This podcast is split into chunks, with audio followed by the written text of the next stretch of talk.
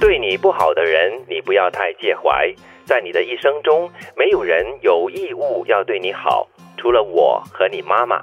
至于那些对你好的人，你除了要珍惜感恩之外，也请多防备一点，因为每个人做每一件事，总有一个原因。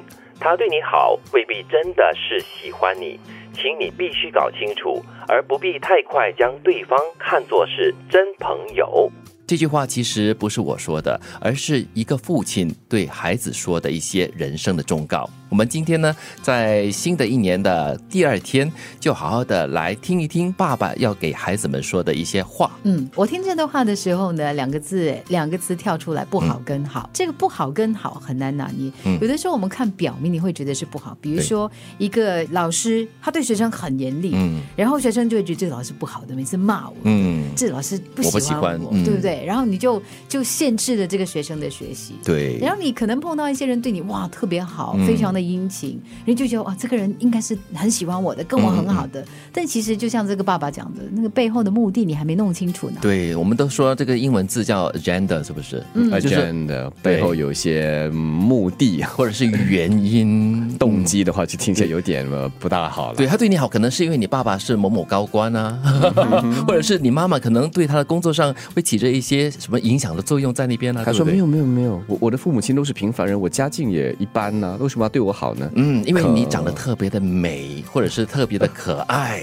嗯，那你要小心一点了又。或者是可能他先想帮你，对你好，日后再等什么时机需要再 再求回报。所以哇，你我们都看好心所以你机哦！看，天有哪一，些位高权重的人哈，他们才会有那句“高处不胜寒”啊对因为他很难判断到底谁是真的对他好。对，而不是因为他的某一些优势，或者是啊他很有对钱之类的。但但很有趣的，我觉得就是有一些人呢，他是很真的，嗯就是他的假装呢，你完全看得出来， 就他不是真的对你好，他就是基于那个公式化的对你好。我觉得对在职场上很容易真看是得功夫到。不到家，再不然就是很专业的让你知道我对你好，纯粹是专业，对，这没有是功在利。公公式上的对。但是如果朋友之间让你感觉到这样的时候呢，嗯其实我觉得不同的人啊，或者说无论是谁，嗯我觉得心理上可能都会觉得，哎、为什么是这样子啊？我们不是对朋友嘛？所以这个爸爸讲，好朋友不是随便定义的。对，真朋友也是不是随便就可以认真的哦。嗯，或许这样子说吧，人家对你好，呃，不是理所当然的。嗯那当下他对你好的话，可能你就当下，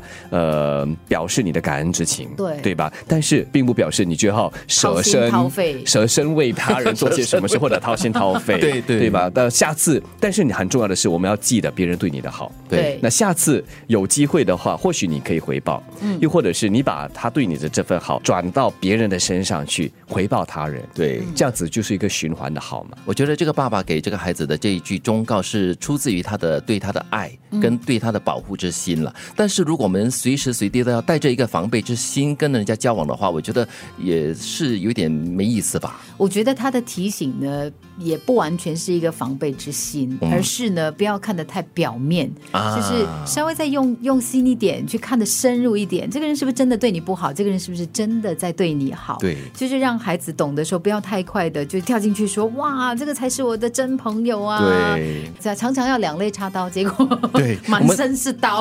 我们不是说了吗？就是路遥知马力，日久见人心 嘛。所以对真的是要经过一段时间的考验过后，你才可以看到一个人的真面目的。但是像第一句讲的嘛哈，如果有些人他对你所谓的是你的标准当中对你不好，嗯他也不见得是真的不好。对，你就不要太介意嘛，对不要太介怀。嗯，好智慧，这个爸爸。是，好好的听好哦。对你不好的人，你不要太介怀。在你的一生中，没有人有义务要对你好，除了我和你妈妈。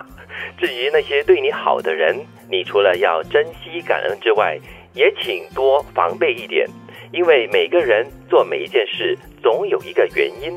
他对你好，未必真的是喜欢你，请你必须搞清楚，而不必太快将对方看作是真朋友。